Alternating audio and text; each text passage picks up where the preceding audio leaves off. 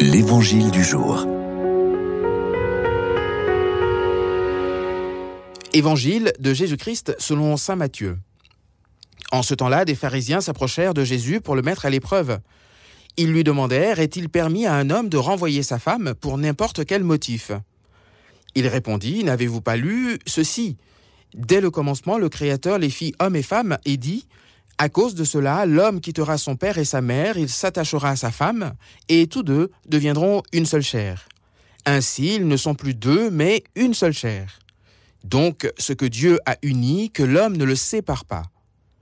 Les pharisiens lui répliquent. Pourquoi donc Moïse a-t-il prescrit la remise d'un acte de divorce avant la répudiation? Jésus leur répond, c'est en raison de la dureté de votre cœur que Moïse vous a permis de renvoyer vos femmes. Mais au commencement, il n'en était pas ainsi.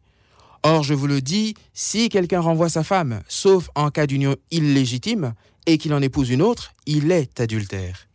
Ses disciples lui dirent, si telle est la situation de l'homme par rapport à la femme, mieux vaut ne pas se marier. Il leur répondit, tous ne comprennent pas cette parole, mais seulement ceux à qui cela est donné. Il y a des gens qui ne se marient pas car de naissance ils en sont incapables. Il y en a qui ne peuvent pas se marier car ils ont été mutilés par les hommes il y en a qui ont choisi de ne pas se marier à cause du royaume des cieux. Celui qui peut comprendre, qu'il comprenne. Après avoir accompli son ministère en Galilée, Jésus arrive en Judée où il va vivre la passion. Des pharisiens viennent lui tendre un piège avec une question sur la possibilité de répudiation prévue par la loi de Moïse. Devant ce piège, Jésus va-t-il répondre en contredisant la loi de Moïse? Ou en prenant parti dans les conflits d'interprétation qui opposaient les différents courants religieux de son époque. Non, Jésus répond en revenant au projet originel de Dieu à la création de l'humanité. Hommes et femmes, il les créa en vue de l'union et de la communion indéfectible, à l'image de la Sainte Trinité.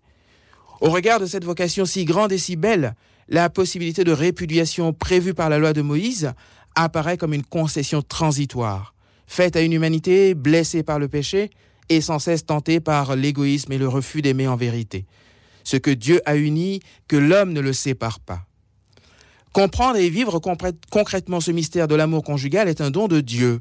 De même, accueillir et vivre le célibat en vue du royaume des cieux, se consacrer totalement à Dieu en lui donnant toute sa vie, est un don à recevoir de Dieu. L'amour que le Seigneur nous appelle à vivre n'est pas d'abord une question de casuistique, mais un don d'une beauté et d'une grandeur inimaginables. Que le Seigneur nous aide à répondre à son appel, appel à aimer comme il aime, en vérité. Amen.